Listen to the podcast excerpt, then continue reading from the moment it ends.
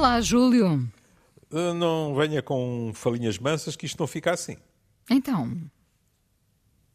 O Não, se faz? felizmente fica. Felizmente fica. Diga. Ah, é o, o- título. Oh, Santinha! Ah, não está, estava... Oh, Santinha! Não estava eu, ainda. já, eu, eu já lhe pedi para ter tento nessas saídas ao sábado à noite. É que depois, Depois fico... é claro. Depois. Eh, Oh, Júlio, não, eu não ia já Diga. direta ao, ao assunto. Ia perguntar como é que o Júlio está. ah, Exato. tudo isso, tá, não é? Tudo bem, tudo bem. Está tudo bem. Bom, eh, hoje trazemos uma crónica do Miguel Esteves Cardoso no público que se chama precisamente Isto Não Fica Assim, Felizmente. Ah, e é uma crónica muito interessante porque fala do futuro, não é? Da nossa relação com o futuro. Ah, e o Miguel Esteves Cardoso diz que de repente deixámos de falar do futuro. Ah, isto, isto para começar, Pelo menos abertamente, porque estamos sempre a falar dele. não é? É estamos- uma das coisas que ele prova. Sim, estamos sempre a falar dele com, com uma relativa angústia e, portanto, essa angústia quase que nos impede, como se fosse quase uma superstição, não é? Nós temos, É medo, temos medo de falar do futuro, temos medo Em, de em determinadas ser. áreas, determinadas áreas, não é? E abordando, e abordando eh, determinados temas. Porque logo no início da crónica, o Miguel diz: quando fazemos uma promessa, quando marcamos as férias, quando acreditamos num amor, já estamos mergulhados no futuro até aos dentes. É verdade. Vamos, se calhar, ler um parágrafo a parágrafo? Lê. Aí. Somos todos iguais, mas uns mais iguais que outros. Bom, de repente deixámos de falar do futuro. O futuro foi sendo deixado para trás porque o presente e passado tornaram-se avassaladores. Exigem tanta atenção da nossa parte como uma série entrosada de problemas insolúveis cuja única solução é a passagem do tempo, que nos esquecemos que essa solução é o próprio futuro. Será que o futuro foi sendo deixado para trás? Será que o presente e o passado tornaram-se avassaladores? Ou é ironia? Não, eh, Bom, em primeiro lugar, o Miguel gosta de utilizar a ironia. Mas eh, há aqui aspectos que, que nem sei se ele estava a pensar neles, mas que devem ser levados em conta. Repare, no século XX, com ah, o desenvolvimento e, o- e a progressiva influência da psicanálise, o passado assumiu uma extraordinária importância. Porquê? Veja eh, a questão de- da forma de encarar as crianças. As crianças, durante séculos, milénios, eram adultos em miniatura. Depois, a psicologia infantil, a psicanálise, etc., vieram-nos dizer o quê? Não, não. Os adultos são os filhos das crianças. Ou seja, o passado marca de uma forma. Houve quem defendesse isso. Eu, eu nunca o fiz, não vou fazer agora. Eh, houve quem dissesse, marca de uma forma eh, indelével, digamos assim, aquilo em que nos tornamos. Eu sempre achei que há uma margem de liberdade no nosso desenvolvimento, independentemente de coisas graves que podem ter acontecido lá para trás.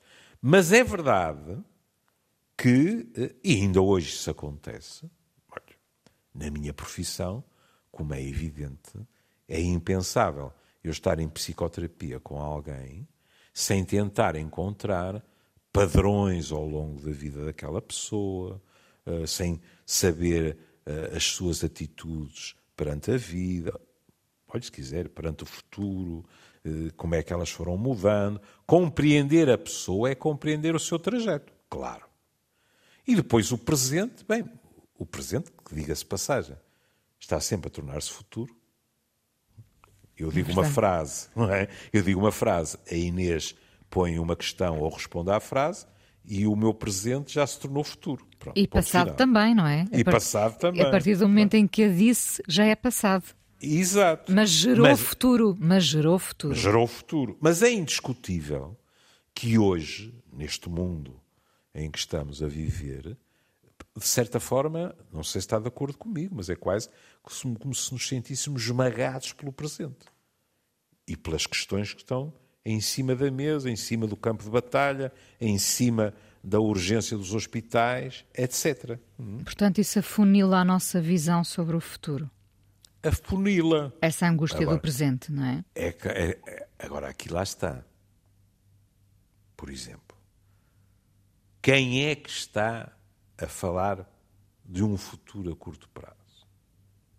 Não é a mesma coisa alguém que não sabe se o dinheiro chega até ao fim do mês e que, quando fala de futuro, sem mencionar a palavra, está a falar à distância de 10 dias, 15 dias, por aí, e alguém que está uh, a filosofar sobre qual será o futuro do ser humano.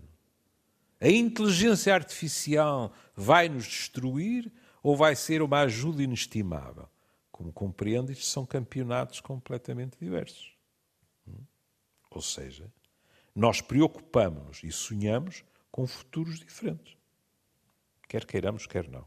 Hum?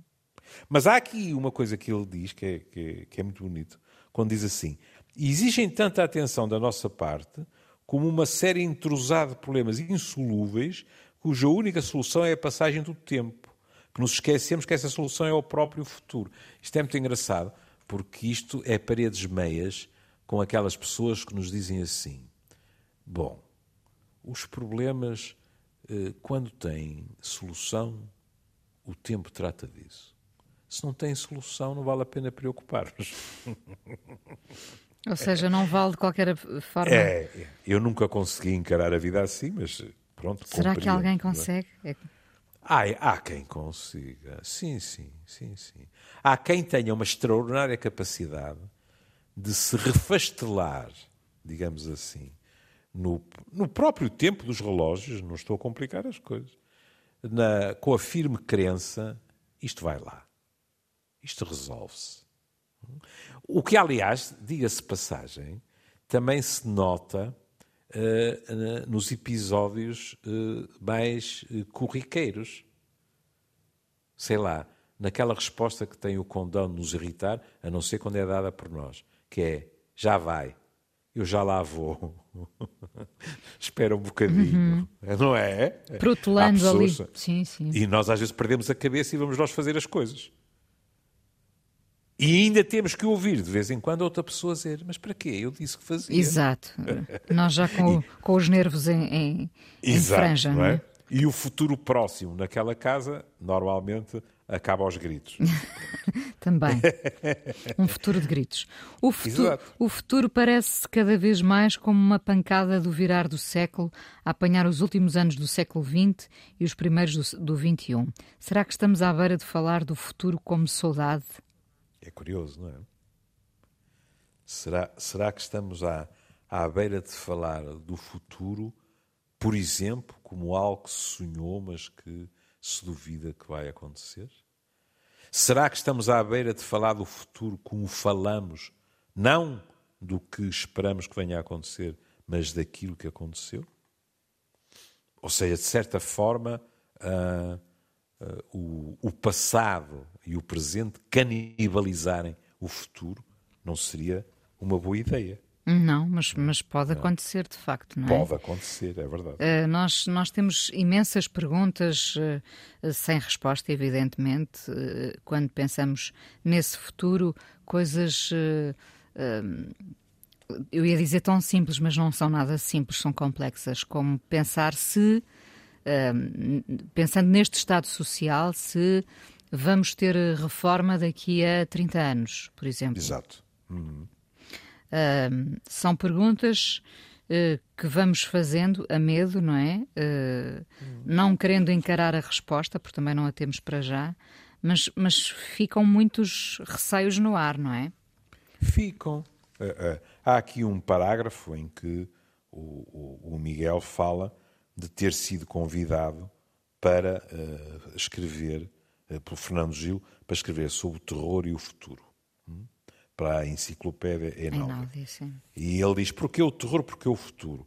Bem que lhe perguntei, bem que me respondeu, sempre com exemplos históricos, mas a minha pergunta é que estava errada. a pergunta certa não era porque o futuro, porque o terror, mas sim porque eu. Isso tem muita piada, claro. Tem muita piada, não é? Pronto. Mas depois ele vai falar de, de aspectos que, eh, para alguém com a minha profissão, dizem muito. É verdade que as pessoas obcecadas pelo futuro, uma, uma verdade que as pessoas obcecadas pelo futuro nunca notam. Pensam que estão obcecadas pelo presente e até pelo passado. Mas basta lê-las ou ouvi-las um bocadinho para perceber que estão obcecadas por coisas que ainda estão por fazer. Por uma teleologia ainda à procura de transporte. Esta frase é muito bonita. Em primeiro lugar, porque eu gosto muito do palavrão, a teleologia. Porque a teleologia, digamos assim, é o estudo dos objetivos, dos fins, uhum. de qual é o nosso destino. Haverá, eh, nós perseguimos determinados objetivos, determinados fins, eh, faz parte, digamos assim, do nosso trajeto como seres humanos seguirmos em determinada eh, direção e não noutra direção, ou tudo é acaso, ou tudo é algo, digamos assim, eh, completamente deixado ao sabor da ventania. Ainda à procura de transporte. Muito bonito. Hum?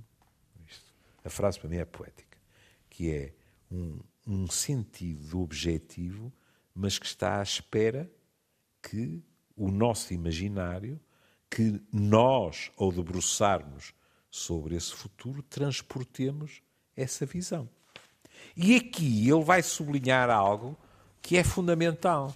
Ele diz assim: é que pensar no futuro também é perguntar que coisas de agora queremos levar connosco para o futuro. Eu acho esta pergunta muito interessante. É, é.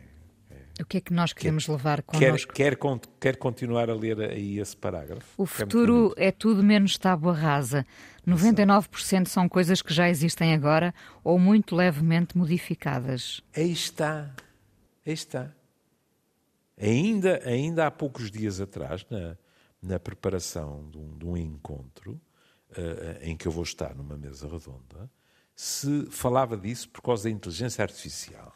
Nós, de vez em quando, falamos de inteligência artificial como se tivesse brotado a semana passada no entroncamento. E não é verdade.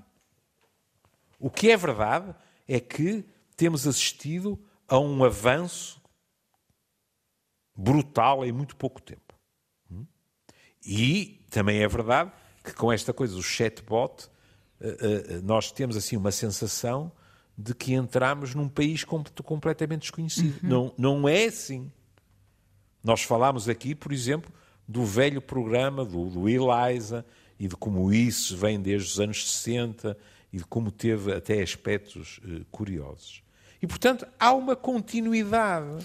Sim, mas agora muito mais veloz, não é? É.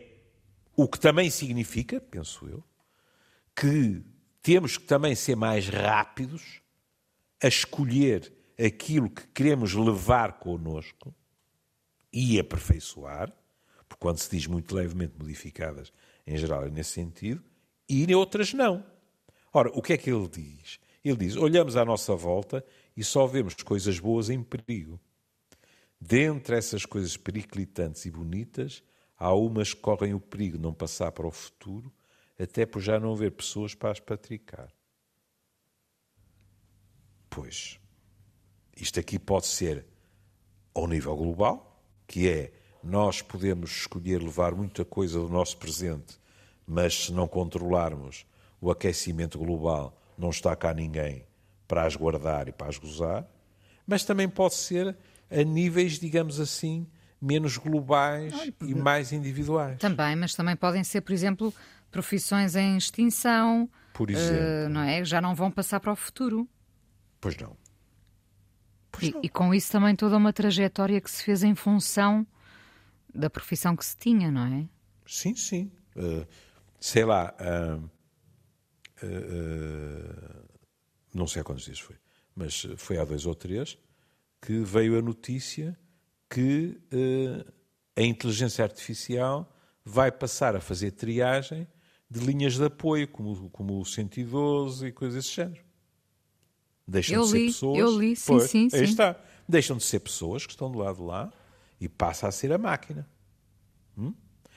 máquina é essa que tem uma capacidade de triagem para 37 mil eh, questões que lhe sejam postas.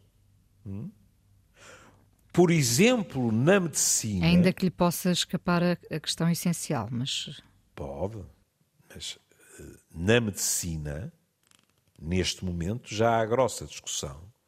E também penso que nós mencionamos isso. Mencionamos. Porque, ao nível da mensagem, não estou a falar do olhar, do sorriso, eh, da mão que se põe na mão de outra pessoa. Mas ao nível da mensagem, um estudo disse que a máquina era mais competente que nós médicos em termos de empatia. Ou seja, a máquina ia buscar uma frase mais empática para a queixa daquela pessoa de que nós médicos. Não estou sequer a falar de outros profissionais de saúde.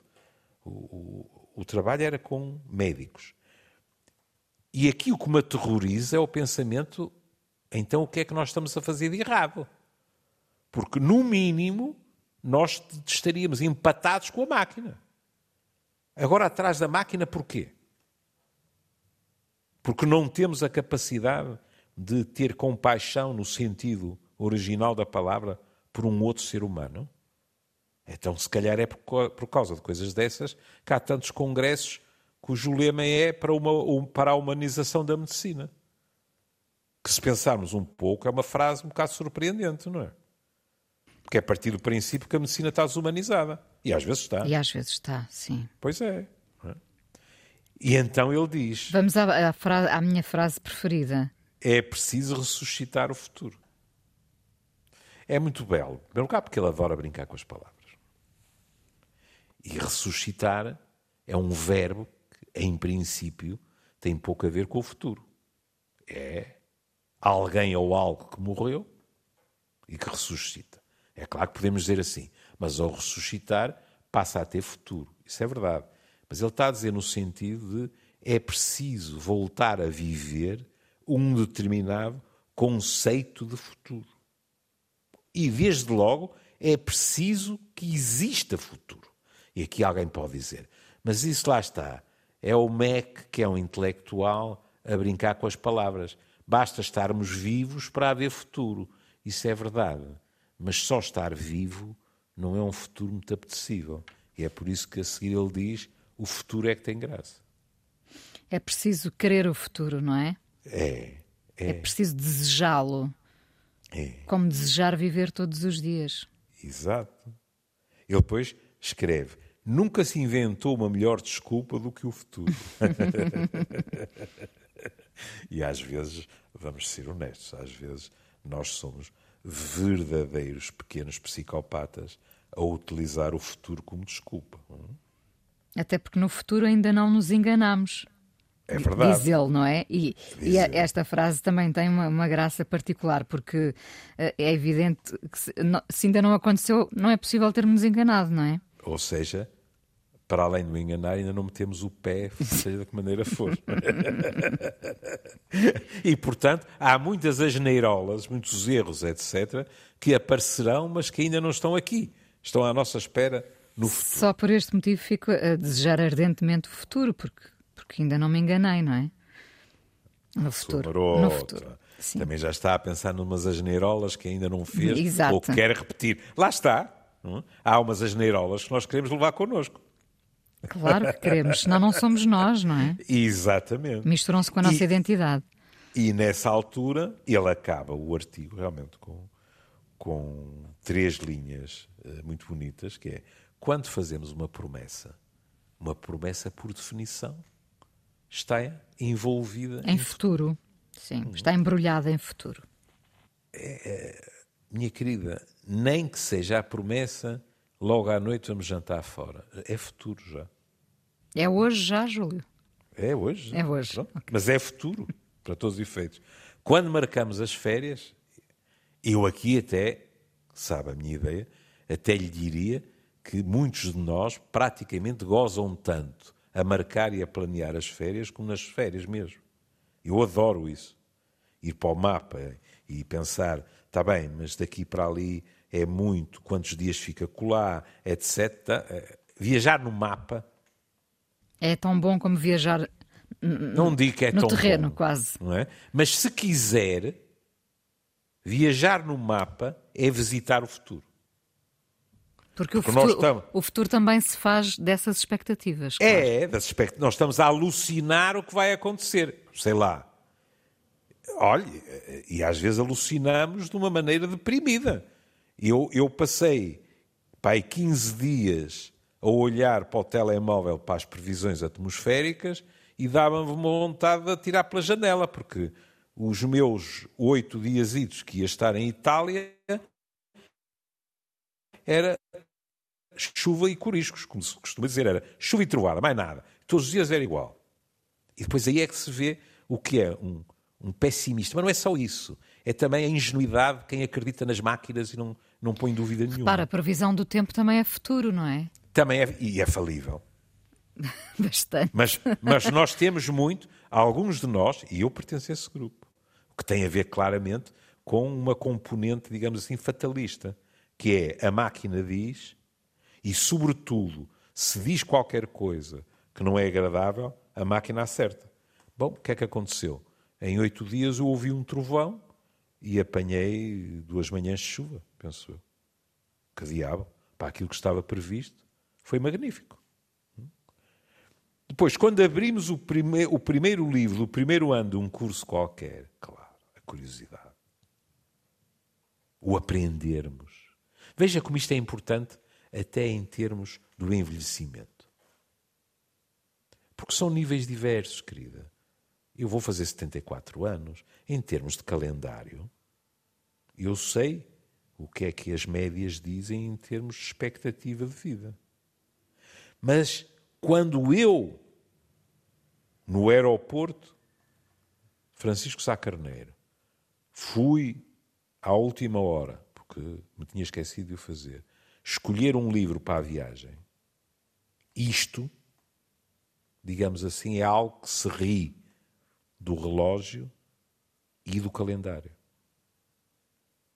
É uma parte de mim que ainda tem curiosidade e que quer descobrir um livro que nunca leu e que, portanto, acredita num futuro em que eu vou mais longe um bocadinho.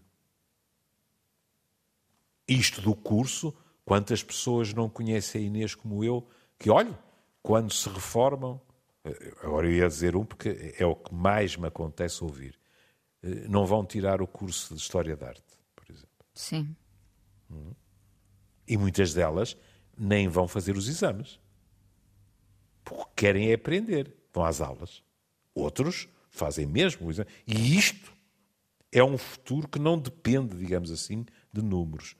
E a seguir era inevitável que ele fosse lá desaguar. É? Quando ac- acreditamos num amor, se acreditamos num amor, já seria futuro, mas não estamos a pensar daqui a cinco minutos, não é?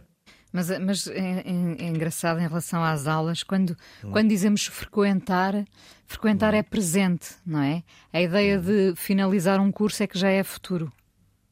Às vezes ficamos felizes só com o frequentar.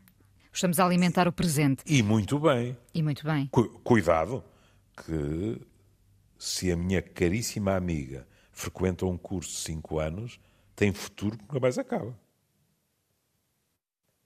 Ou se quiser, tem um somatório muito grande de presentes.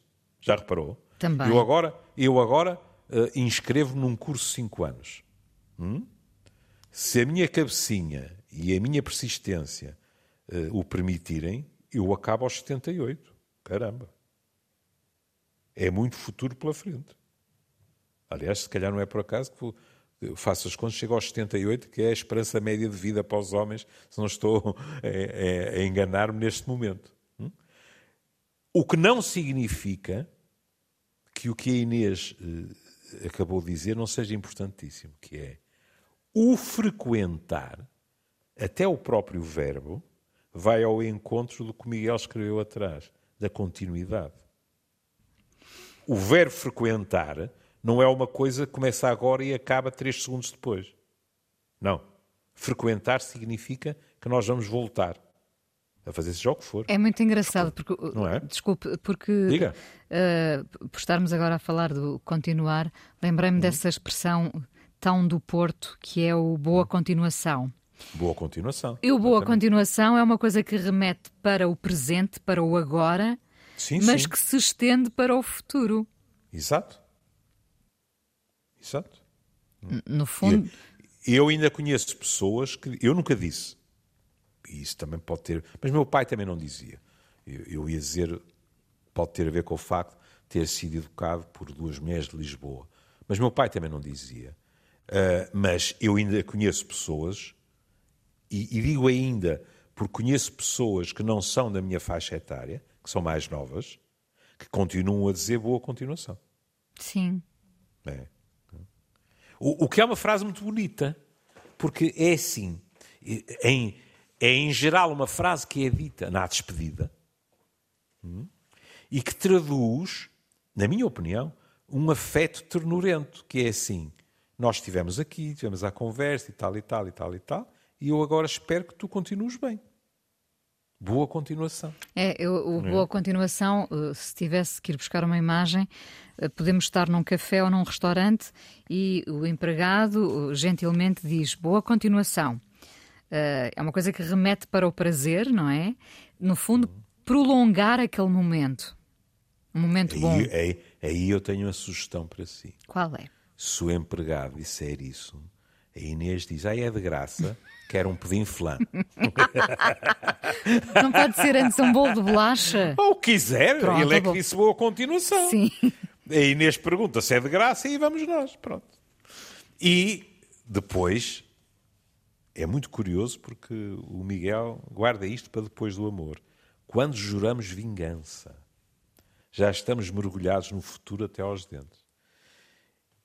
E é curioso porque a vingança, o ódio, são coisas que, infelizmente, eh, se levam facilmente para o futuro. Nós somos um animal terrível. Nós podemos odiar e esperar vingança durante décadas. O que não é propriamente um bom sinal quanto à nossa natureza. Eu não conheço outros animais que se vinguem, por exemplo. Mas nós vingamos-nos. Sendo, sendo que, que a vingança tem muito de passado, tem eh, bastante, toda a razão. tem bastante de presente e tem Sim, muitas contas a fazer com o futuro, não é? É verdade.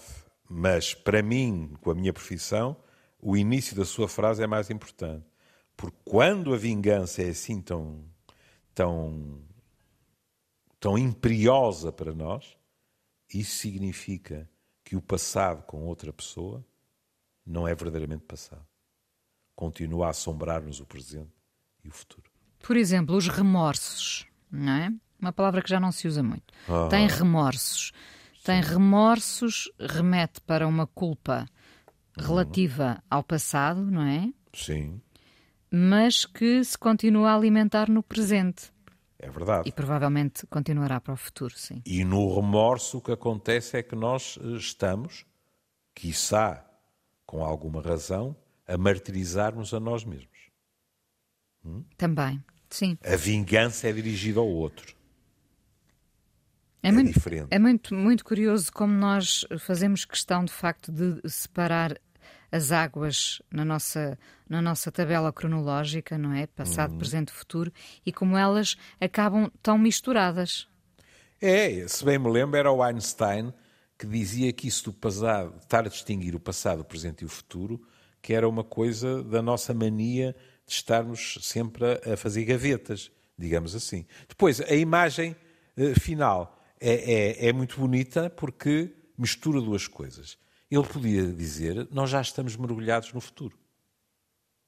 Faz todo sentido ele vai misturar duas imagens e duas metáforas. A primeira, de certa forma, é uma metáfora de praia, de oceano, do que quiser. é? E depois vai dizer: já estamos mergulhados no futuro até aos dentes. Ou seja, abocanhado. Aprendê-lo também. Para que não nos escape. Atenção. Para que não nos escape. E pensando nisso, eu, eu tenho aqui um, um pequeno poema do último livro do Gustavo Pimenta, que se chama Íntimo, o Labirinto, que chama a atenção para, para algo que está relacionado com isto. Reza assim: Ninguém te será para ti o cobertor com que não te abrigas, nem te fundirá a colher para a sopa que não tens, ou te cerzirá o cabelo que rareia. Não. Ninguém pela águia faz seu voo. Muito bonito. Ou seja, o nosso futuro tem de ser construído por nós. Não podemos ficar às. Claro que podemos dizer sai-me o euro milhões e eu, o meu futuro é ser rico. Mas, sim, não, mas... O, o, anúncio não é simples, não é excêntrico. Não é? Seja um excêntrico ou alguma coisa assim. Acho muito bem, não é? Não, não, mas eh, não é bem assim. Mesmo com o euro milhões. O que fazer do euro milhões também é responsabilidade nossa. E isto demonstra o quê? Demonstra que nós, olha, estamos a voltar ao início, eu estou a voltar ao início do programa. Demonstra que eh, nós temos sempre, pese embora todos os limites que a vida nos coloca, e dificuldades e barreiras, mas há sempre uma maior ou menor dimensão de liberdade que é a responsabilidade nossa utilizar. E que quando não utilizamos para construir um futuro que nós reputamos melhor, cada um sabe de si, não nos podemos queixar, pelo menos essa parte, porque fomos nós que desaproveitamos as possibilidades que tínhamos. Ainda que o futuro se faça na mesma sem os nossos planos. É sim. O futuro acontece sem os nossos planos. O futuro planos. acontece, claro. Basta estar vivo. Hum? Mas aí, se quiser, se, se acha a imagem aceitável, é quase como se disséssemos que algo que não existe, não é? mas é como se disséssemos a vida, com V grande, vive-nos a nós em vez de nós vivermos a vida. É verdade, é verdade. É diferente. O que pode não ser talvez talvez pode possa... ter sorte. Não não estava a pensar pode ser a verdadeira liberdade essa de não não fazermos planos e deixarmos ir à boleia do futuro. O que em si mesmo já é um plano não é? Não fazer planos é um quando, plano quando eu razão. digo não faço é um plano. É, é porque é que nós nos ríamos na década de 60 com o é proibido proibir porque Exatamente. dizer é proibido proibir já é uma proibição também não?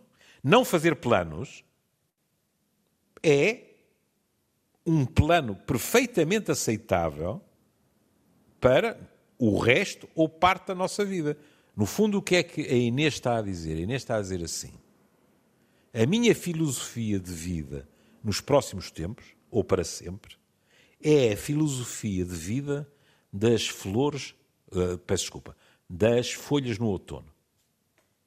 As folhas vão caindo, ao sabor do vento. Não fazem a mínima ideia se vão um metro para a esquerda, três metros para a direita, etc. Mas nós que as observamos sabemos que elas cumprem um ciclo, não é? Isso é verdade. Eu estou a falar ao sabor, neste caso, do vento.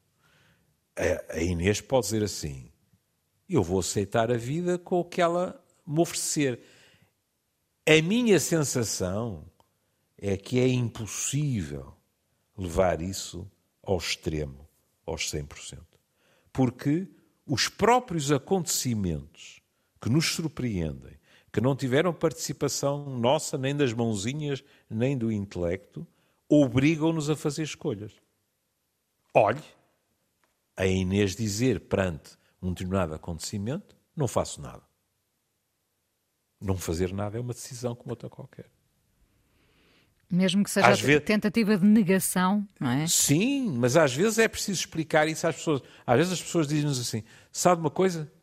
Isto está-me a dar cabo da cabeça e decidi, não escolho. Uma pessoa tem que dizer: pois, isso é uma escolha. É. Sim. Sabe que nós, eh, hum, durante muito tempo, entregámos o futuro à ficção científica, não é? Era algo que hum. acontecia ali e que nós achávamos que nunca iria acontecer. Um, Entretanto, o futuro chegou, não é? Quando nós uh, aqui falamos sistematicamente dos avanços tecnológicos, da inteligência artificial, do, dos avanços na medicina, estamos a falar uhum. do futuro. O futuro chegou, pois afinal. Estamos. Já não é só é. dos filmes. Pois não. E muitas vezes o futuro nem é como se tinha previsto nos filmes. Por exemplo, os meus colegas que são uh, especialistas, digamos assim, em, em inteligência artificial, escrevem e dizem que, em geral, nos filmes de ficção científica, o que é que era mais vezes representado? Os robôs Sim. Tomavam o poder. O domínio das máquinas, não é? Exato. E o que está a preocupar as pessoas não é que de repente o robô vira-se para mim e diz uh, uh, é católico, se é católico, diga a última oração. Se não é, vai já. Não é isso. O que nos dizem é, com o avanço tecnológico, nós teremos, por exemplo, já temos, máquinas que aprendem. Que nos substituem. Esse, é o, grande, esse é o grande medo, etc. é? Esse é o grande medo. E se for assim, uma hipótese é que elas não precisam nos destruir. Por exemplo, uma máquina pode inverter a situação. Nós criámos as máquinas e as máquinas serviram-nos. A partir de uma certa altura, podemos pôr a hipótese que haja máquinas que se sirvam de nós. Porque são muito mais eficazes, são muito mais rápidas, são muito mais potentes, etc. É uma hipótese como outra qualquer. Júlio, estava aqui a pensar que demasiada informação hum. torna o futuro uh, muito evidente, muito presente, uh, para usar a uhum. palavra, não é? Há pessoas que, não estando na posse dessas informações, de certa forma, vivem sem uma noção tão clara do futuro. Isso é verdade. Mas, por outro lado, nós estamos a viver numa sociedade em que um dos problemas é triar a informação. Estamos soterrados em informação e, como não conseguimos triá-la bem, com frequência acabamos a fazer asneira. É, é a velha imagem que os investigadores utilizam do gargalo. Quer dizer, eh, eh, ou se quiser, para ligar isto ao tempo, nas ampulhetas, que, que é um instrumento que sempre me fascinou, a areia não passa toda ao mesmo tempo.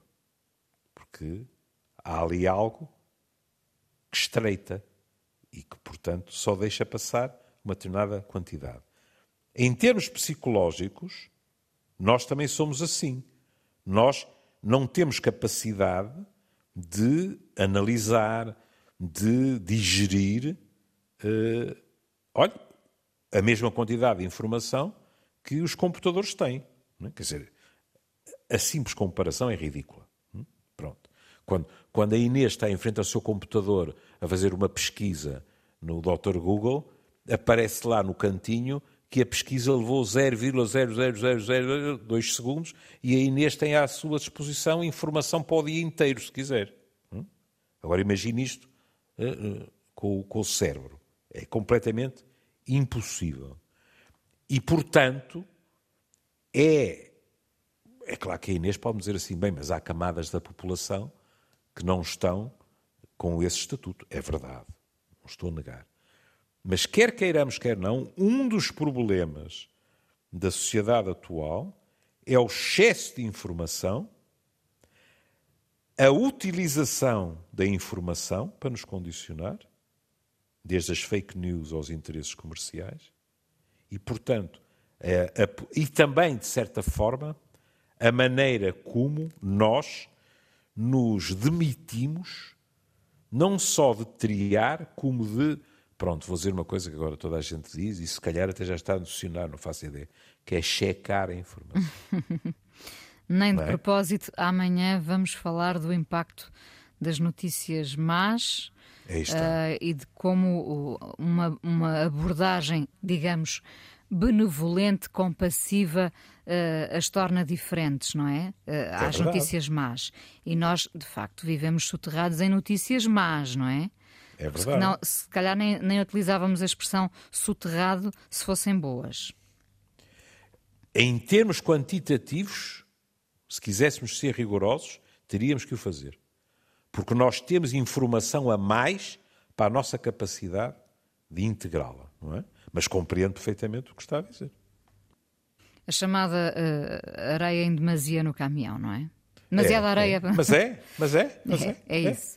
Ó oh, Júlio, chegamos ao fim deste programa que passa já a ser passado, não é? É, já. Já? Já foi. Já foi. Já foi.